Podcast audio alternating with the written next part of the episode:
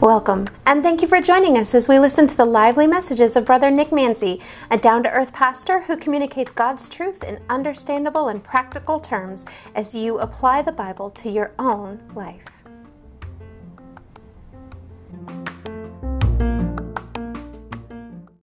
What a great day to praise the Lord. Amen. It's so good to see you all here today, and wonderful that we get to do this together, whether it's in person, online. It's just wonderful that we get a chance to be able to worship our God together. And uh, I just want to continue to encourage you, like Pastor Don was saying, if you're able to come out, come out. But either way, whether you're coming out uh, to the building or you're doing it online, I want to encourage you to do it at 11 o'clock. You know, we've been pushing that a lot, and it's very important that we don't lose track and get a little apathetic in our lives. So we want to be able to get dressed, get showered, eat our breakfast, whatever it takes. Let's just get get together at 11 o'clock, in house, online, either way. But let's do it together, and be in that way we could stay together in fellowship with one another. You know, I was also listening to Pastor Don and his heart for missions. And, you know, that same heart that you heard about the different things that he was doing with the veterans and uh, taking care of our, our veterans to go fishing is the same heart he has when we do our mission serve trips with our youth and our adults in the summer. And it's the same heart he has to be able to help people in our community. And that's one of the reasons why we asked him to be our missions pastor. And I just want to let you know, Brother Don that uh, as a pastor here at Central Baptist Church, with October being Pastor Appreciation Month, I appreciate you. And I think I'm speaking for everybody here. So, from the bottom of my heart and the bottom of theirs, thank you for what you do here at this church. Amen.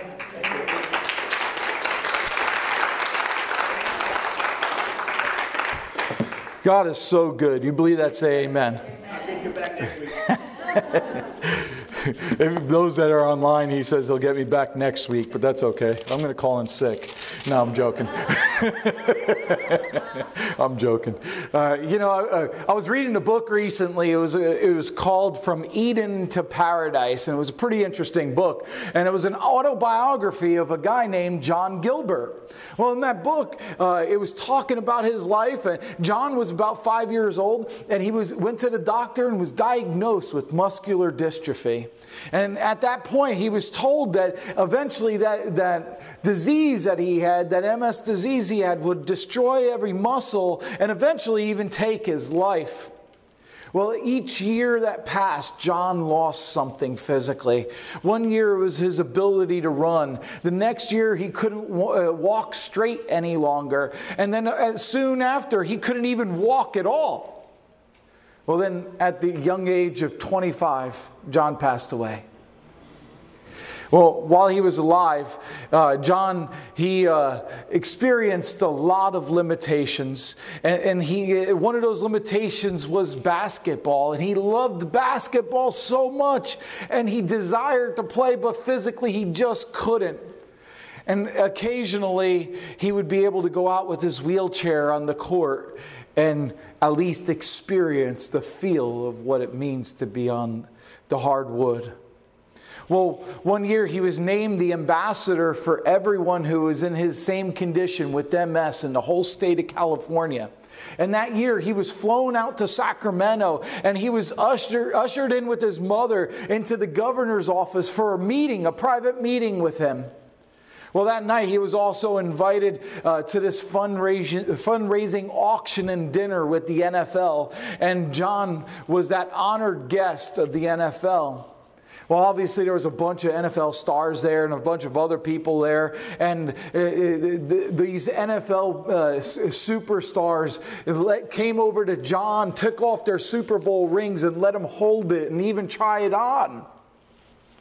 Well, then the fundraising auction starts to begin. And there was this one particular item that really caught John's attention.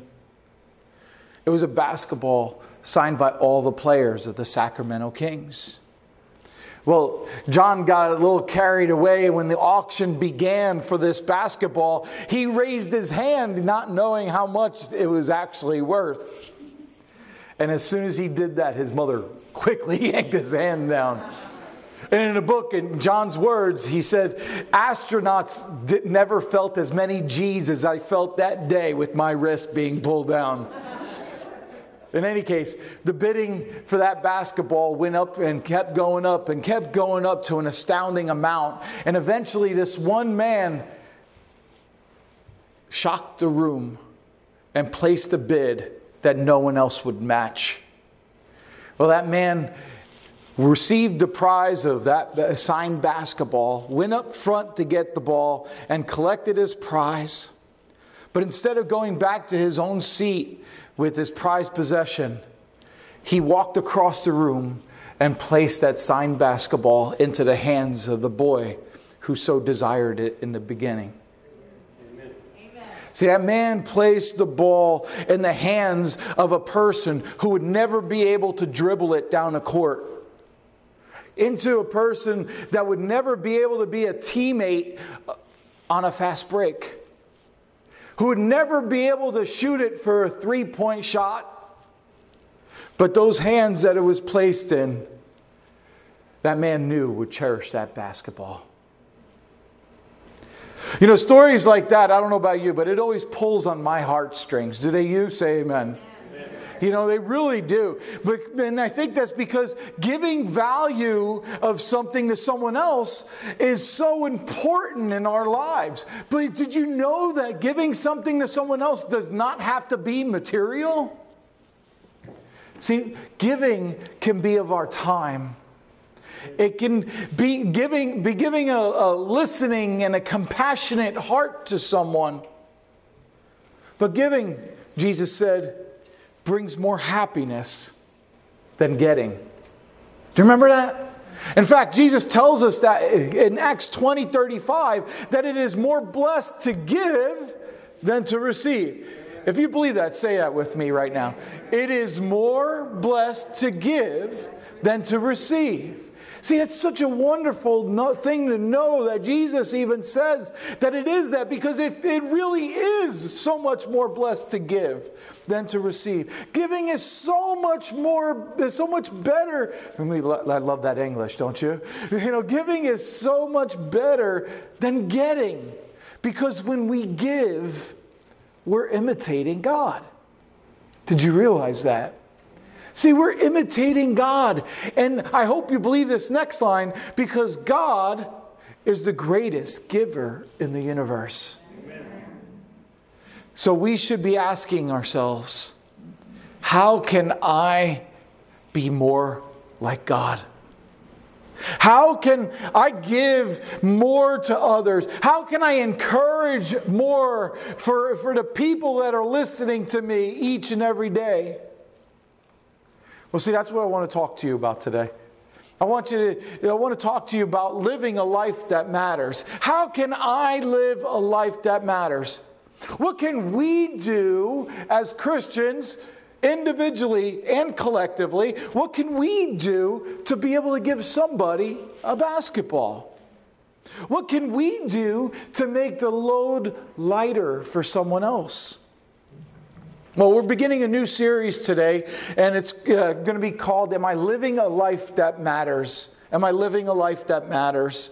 And I think most of us, especially that are listening in today, whether here or online, I think oh, we, we can actually say that we want to live a life that matters. I hope so, at least.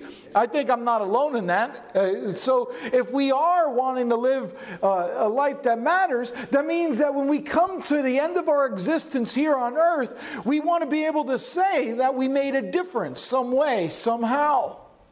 But unfortunately, in today's world, many of us end up feeling insignificant, that we're only a minute piece to a large puzzle.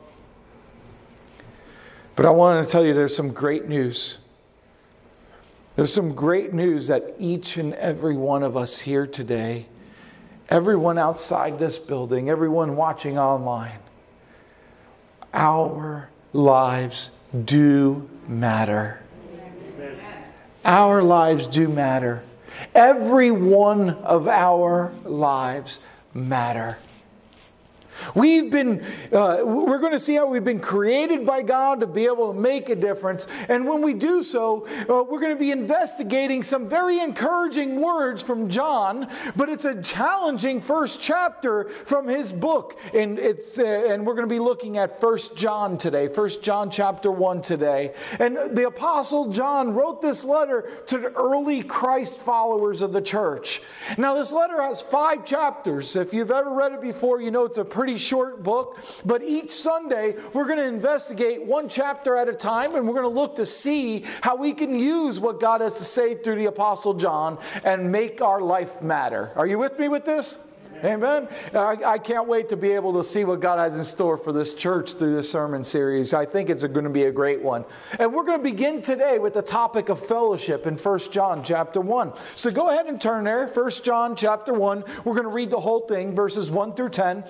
If you're using a Pew Bible, that's wonderful. It's on page 1864, 1864. You can turn there. And as you're turning there, I want you to know that fellowship is a big part of the life that God gives us. And I believe it's a big part because he, God wants us to be happier. He wants us to lead happier lives. He wants us to lead fuller lives. But we need to know that He not just wants to have us ha- lead those lives, but how are we supposed to lead those lives. And I think we're going to be able to learn that in this first book. We're going to be able to learn how to take this great gift that God has given us so we can be better equipped to be able to put it to use.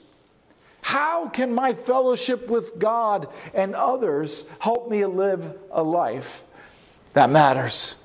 So, as we read this first chapter of John, uh, First John, I want you to do two things with me. If you have your own Bible, uh, not in the Pew Bibles, but in, in, if you have your own Bible, uh, I don't know if you mark in it, I encourage you to do so. But if you do, I want you to, every time we read the word fellowship, I want you to circle it or highlight it, whatever you want to do. Circle it or highlight it.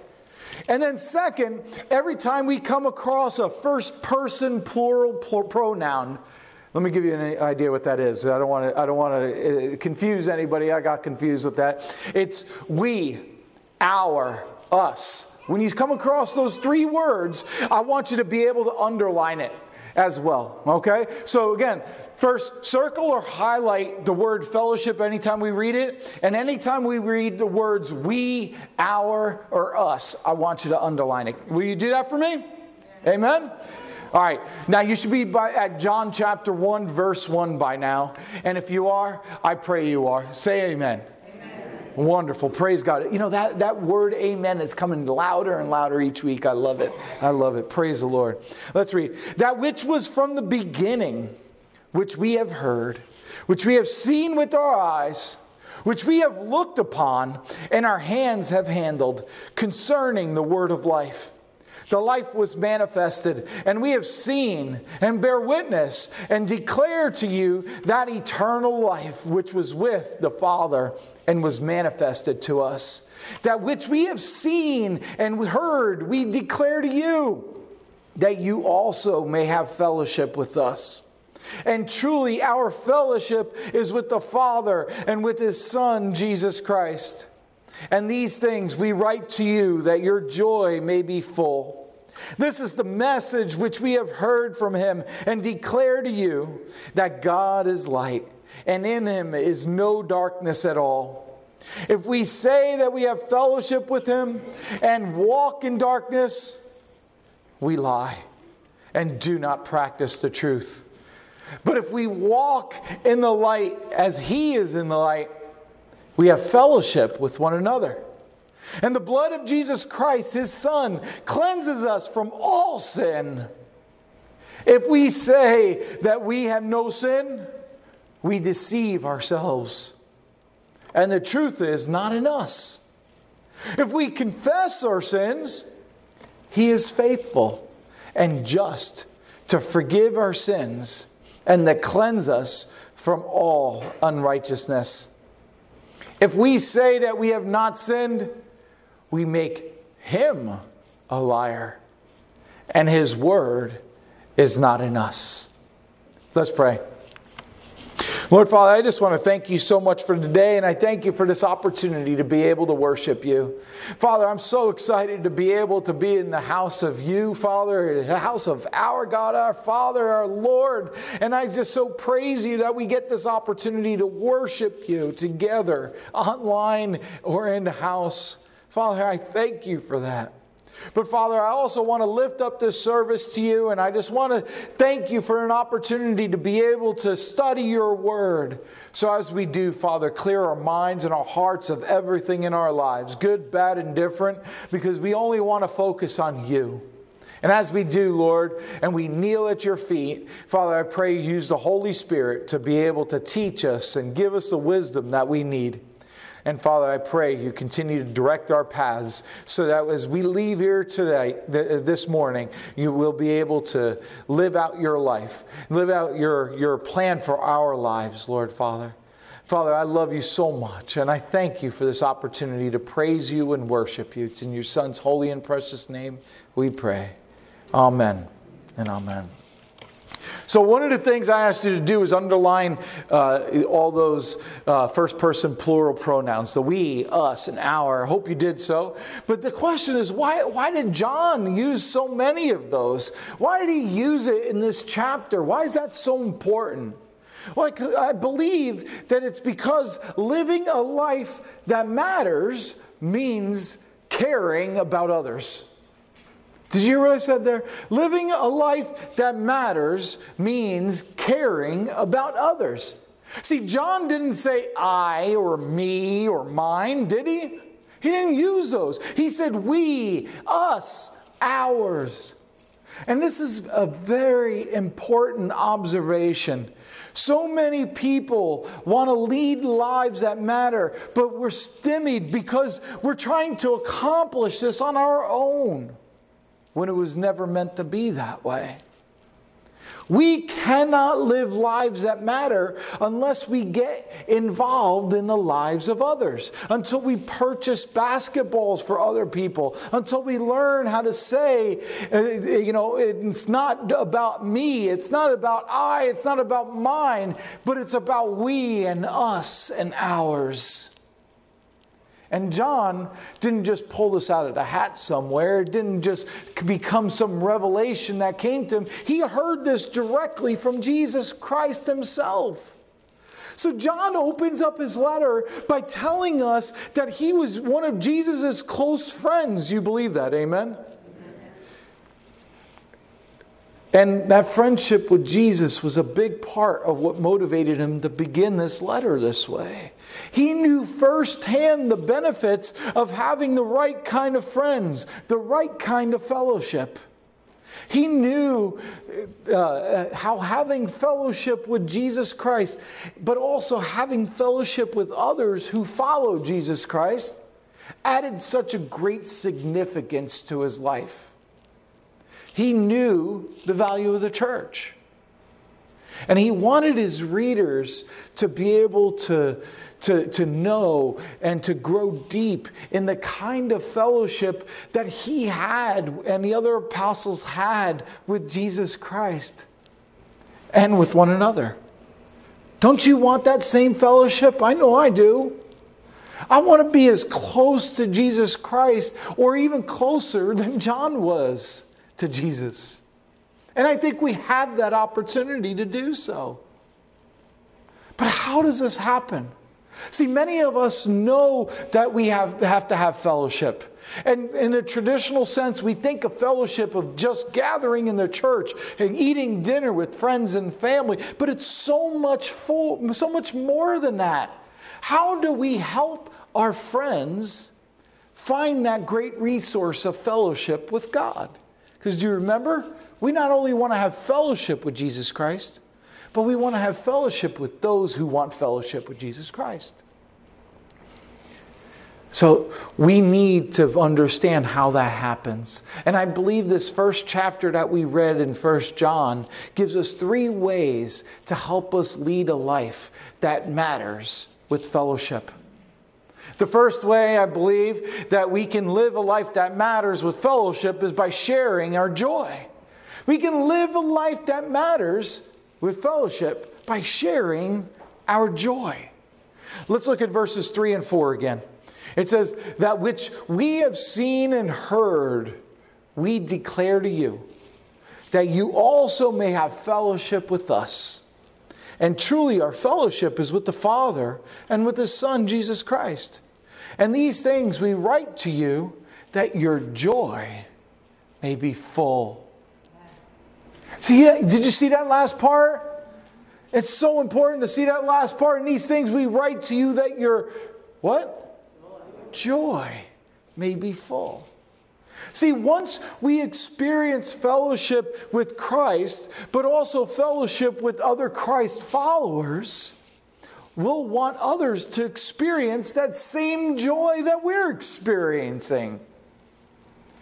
See, fellowship is joy sharing. That's all it is. Fellowship is joy sharing. This should be our goal. We should be wanting to go out there and share the joy of Jesus Christ that we have in our hearts with everyone and anyone we come in contact with. I, I know it was certainly John's goal. His great purpose for this entire letter is about joy, and it's found at the end in 1 John 5:13. Look at it real quick.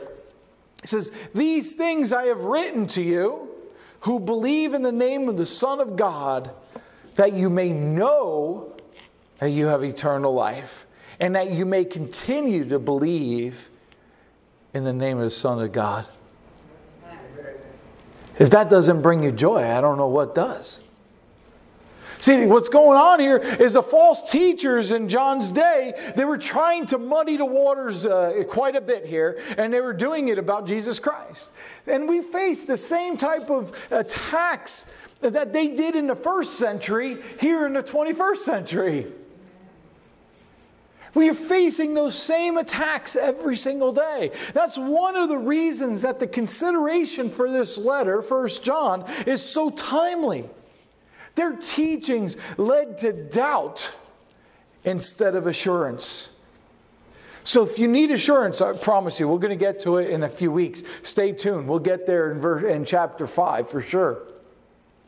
But in this first chapter, we'll clearly see that the church exists to share joy by helping others find out how to know they can have fellowship with Jesus Christ. That's one of our primary purposes. And these things I write to you that your joy may be full.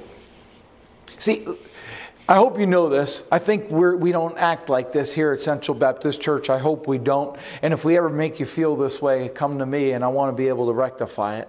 But this church is not a closed society. We're not some sort of clique that meets every Sundays and Wednesdays. We're not a country club. We're not a place that we found some sort of tremendous treasure and we're trying to hoard it for ourselves. As a matter of fact, we're not even supposed to be stingy with the good news of Jesus Christ, are we? We're supposed to be giving it out freely. Why? Because there's plenty of treasure to go around. And the great thing about this treasure is that it'll continue to grow the more people that come to accept that treasure. See, we should want to share that great experience of knowing God, of having a friend and, and having a friendship with one another. We should want to be able to share this tremendous joy because of Jesus Christ. And that is so important for us today. So I want to encourage you when you leave here today, don't stop at sharing the joy with the people that are sitting next to you. Share it with the people in line at Walmart. Share it when you go to the bank. Share it in the traffic stop when, every, when everything's stopped and everybody's grumpy, and you just, hey, give a smile. It's infectious. Share the joy. You know, another way that we can live a life that matters through fellowship is by living authentically.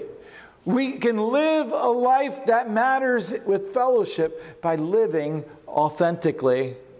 See, here at Central Baptist, we talk a lot about authentic living. I hope you hear that through a lot of the sermons I preach, because I mean this. And what I mean by that is we preach about being genuine, about being real. That's because hypocrisy and mask wearing is counterproductive to having true fellowship with God and with others. And by the way, I'm not talking about this mask, okay? Talking about the masks that we put on our face each and every day. If somebody asks you, How are you doing? Do you really tell them how you feel? I can't help you if I don't know how you feel. I'm doing good while inside you're tearing apart. See, pretending to live in the light when we're really living in the dark, well, it's detrimental to living a life that matters because it hinders us from sharing that true fellowship with others. We have to have fellowship if we are going to live a life that matters. And I hate to say it, but we cannot have true fellowship with one another if we're two faced. We have to take off our masks if we want to have close fellowship with the others. Our lives need to be authentic and not fake. So, to make sure we don't misunderstand what God's trying to tell us, let's look at the next few verses. Look at verses 5 through 7. It says, This is the message we have heard from him and declare to you that God is light, and in him is no darkness at all. If we say that we have fellowship with him and walk in darkness, we lie and do not practice the truth.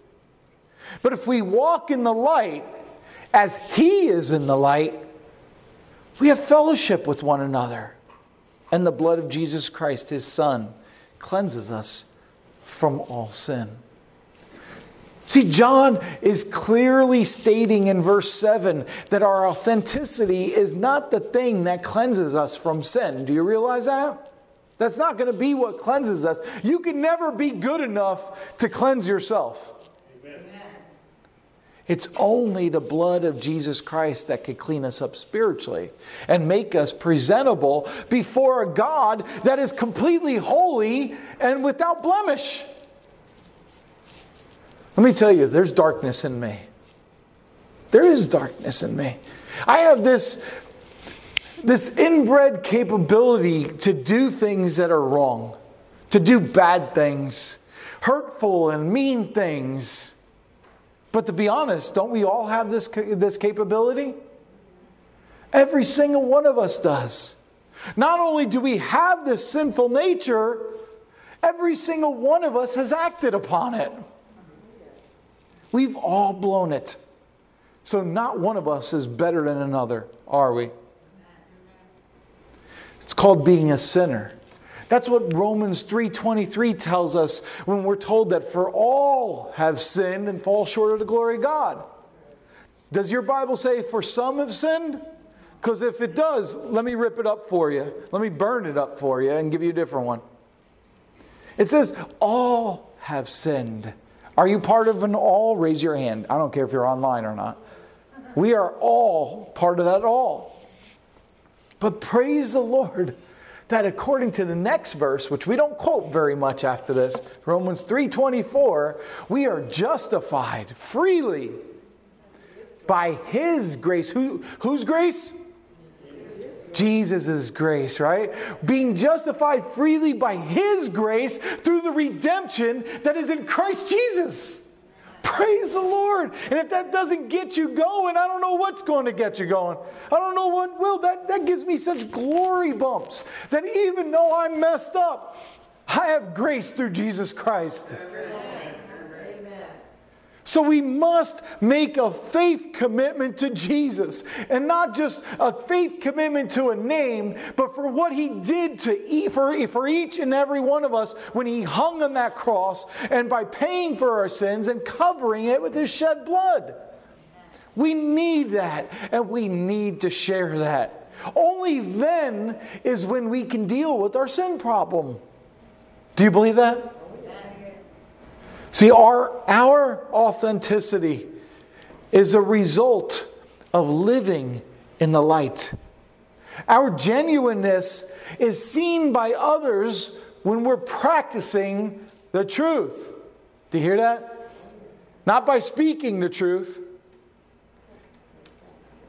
not by wagging your finger. It says by practicing the truth. Practicing the truth. And we cannot share God's fellowship with others if we're simply not experiencing it ourselves. So, if we want to have fellowship with God, you and I must live in the light. And when we truly come to Christ, we should not go stumbling around in the darkness any longer. But we fail sometimes, right? Sure, we do. Of course, we fail. But the more we walk in the light, the more failure will become the exception and not the rule. But there are going to be some of those days you just feel like failure is the rule in your life. But let me tell you, overall, true followers of Jesus Christ who live in the light where God is will see that overall it's not the norm. The point John is making here is that there needs to be a distinct difference between lying and saying that we have fellowship with God when we actually don't. And then living in the light where God lives. Let me put it a different way. If our lives contradict our message, well, we're going to be ineffective at having fellowship in lives that matter, aren't we?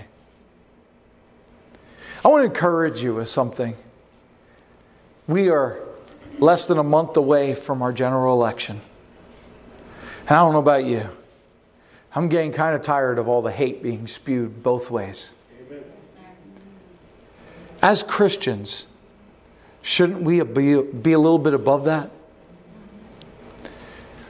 Maybe our words about politics should match our Christian living.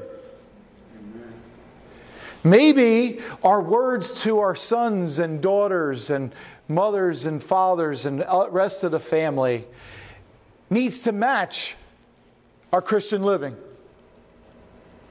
Maybe the, the maybe the, the words we say when we come to church shouldn't be words of a mask, but the words of Jesus Christ.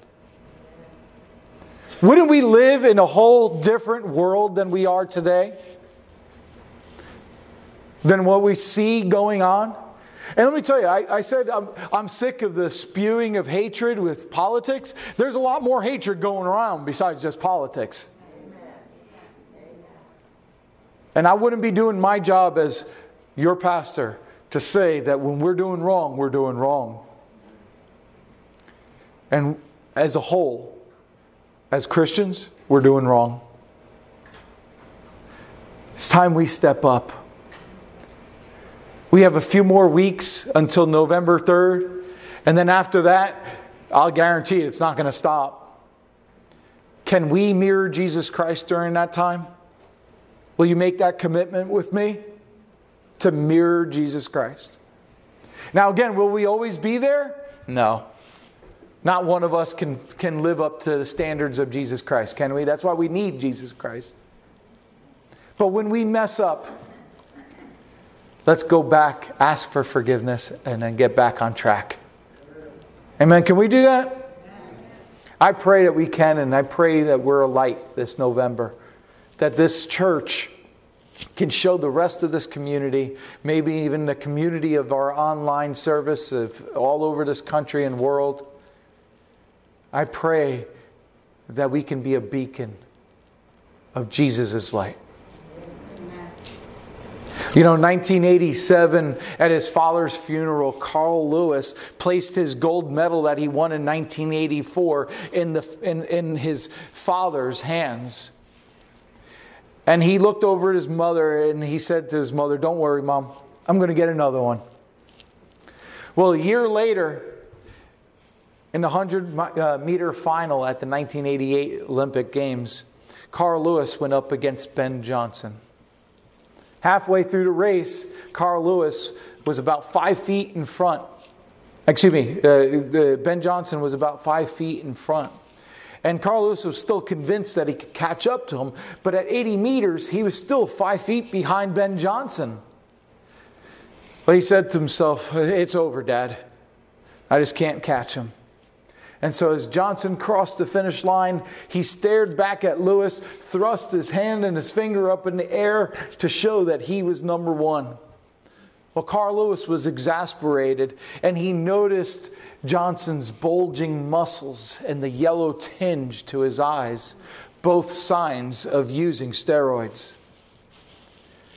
Well, Carl Lewis says, I didn't have the medal, but what I could still give to my father is acting with class and dignity. So he went over to, to Ben Johnson, shook his hand, and then he left the track. But then came the announcement a few weeks later that Ben Johnson tested positive for anabolic steroids and was stripped of the gold medal, and the gold medal then went to the second place winner, Carl Lewis. It was a replacement for the medal that he gave his father. I tell you that story because I want us to be able to ask ourselves what rules are we willing to break in order to get, to get ahead? What things are we willing to say just to get our point across? Even better, what would Jesus do? We need to consider the price we pay for walking in darkness. So I pray we break, stop breaking the rules and answer to God by living a life that matters. If you don't, it's a mirage, it's counterfeit, it's imitation, it's delusion. Walking in light with God is the only thing that will bring our life to matter. Okay, we talked about sharing joy. We talked about living authentically. And the third way that we can live lives that matter with fellowship is by confessing our sins. See, we need to live a life that matters with fellowship. We must confess our sins. Now, I understand that may sound strange, but look what John says next in his chapter, verses 8 through 10. It says, If we say that we have no sins, we deceive ourselves, and the truth is not in us. If we confess our sins, He is faithful and just to forgive us our sins and to cleanse us from all unrighteousness. If we say that we have not sinned, we make him a liar, and his word is not in us. See, just as it is non productive to make a claim of having fellowship with, with God while work, walking in darkness, it's also misguided to be able to claim that we walk perfectly in the light. Because we said before, remember, all have sinned and come short of the glory of God. Claiming to have no sin is self delusion. You know, I'm so glad that John adds this chapter uh, on the heel, excuse me, this paragraph on the heels of the previous paragraph that we just read. Because we must be authentic if we're going to have the kind of encouraging and helpful fellowship that gives meaning to our lives. But at the same time, we must know that we're not going to be perfect at it. You ever try to strive for a goal and you miss the goal because of a mistake you made and maybe you feel down and out because of it? This is what I'm getting at. When we try to strive for, for, for perfection, knowing that we'll never able to get there, we're going to get down on ourselves when we can't reach it. I'm not saying to be all you know, happy when you mess up. But once you confess it, get over it. Time to move on. God took it once you confessed it. See, we are only fooling ourselves if we say we have no sin. Genuineness is achievable in our fellowship with God and with others, but perfection is not, at least not in this lifetime. But what is possible is avoiding deception about ourselves. We're told to confess to one another. If we speak an unkind word to someone, if we, if we need to apologize to someone, well, go ahead and do so. Ask God for forgiveness and then ask that person for forgiveness. I think we've lost that trait here in recent years. Asking for forgiveness for some, from someone. See, when we don't ask for forgiveness, that's when pride takes over. And pride is the center of sin. I don't know about you. But my list is long on a number of things I've done wrong in my life. And I know I need to confess every day because I won't remember what I did wrong yesterday. See, we can confess anything we want to God because He keeps our confidences. But acting like we've never sinned is not going to help. We need to own up to it. We need to ask God to forgive us, and then we need to confess it to the, to the person that we've messed up against and ask them to forgive it. No fellowship will ever be what God wants if it misses confession. You know, in a marriage, well, I know, let me speak for my marriage in particular. I know that if I never confessed that I was sorry to my wife or my children, my relationship with my wife and children would suffer. Why? Because I'm not being honest with them. I'm not open with them. But the same thing is true with every relationship that we have. We must, must, must confess. Sharing our joy, living authentically, confessing our sins. See, God's word says that these are some of the integral parts of fellowship. And, but fellowship is also an integral part to living a life that matters. So if you'd like to make a difference today, and you want to be able to put into action one or more of these three steps I have on the screen, then today is a good time to do so. There's no better time than now. You can make a commitment to God today to share your joy, to get in, involved in the lives of others, and take off your mask. Again, not these.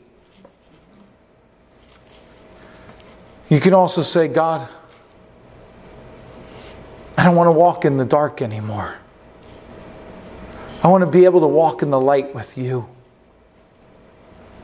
I want to have true fellowship with you, Lord.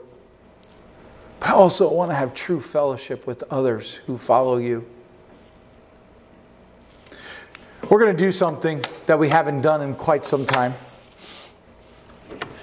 We're going to have an invitation hymn. But we have to do it a little differently because of COVID than what we're used to, okay? So during this song, if you want to make a commitment to the Lord, I'm going to ask that you come down the side aisles and come to the kneeling benches that are here. If you can't kneel, that's fine. Sit in the front pew, that's fine. But I want you to make that commitment by praying to God. And as you do, I'll stand at a distance and I'll pray with you. I promise I will. But I want you to make that commitment today. It's been since March since we've had an invitation hymn. I think there's a lot of things that we need to confess. Maybe I'm the only one. So let me encourage you to come up to one of the kneeling benches or the front pew and make a commitment today as you ask yourselves the question Am I living a life that matters with fellowship?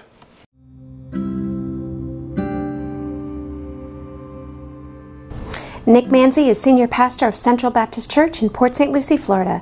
If you want more information about the church, or if you're ready to have Jesus as your Lord and Savior, contact Brother Nick at Pastor Nick Central Baptist PSL at gmail.com. God bless you as you go about the rest of your day, and thank you for listening and sharing our podcast.